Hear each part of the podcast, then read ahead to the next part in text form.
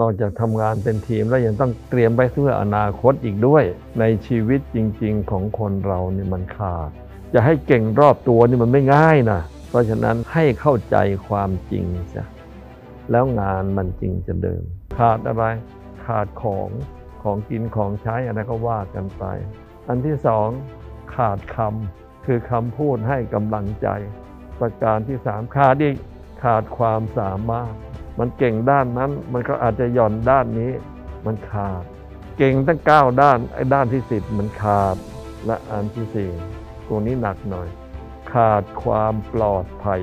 ไอ้ขาดความสามารถ เพราะฉะนั้นเรี่ยวแรงมีอยู่ ความรู้มีอยู่ให้กันไปเลย ส่วนขาดความปลอดภัยเอออันนี้มันตั้งแต่ไม่แทงกันข้างหลังนะอ่าไม่เลื่อยขาเก้าอี้กันนะอ่า แม้แต่ยกตนข่มท่านกัน มันก็ขาดความปลอดภัย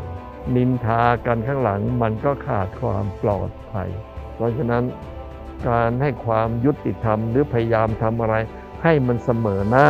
เออ มันตามกันให้ทำนะนะจริง ๆ มันเป็นอย่างนี้ ถ้าอย่างนี้พอชัดเจนนะ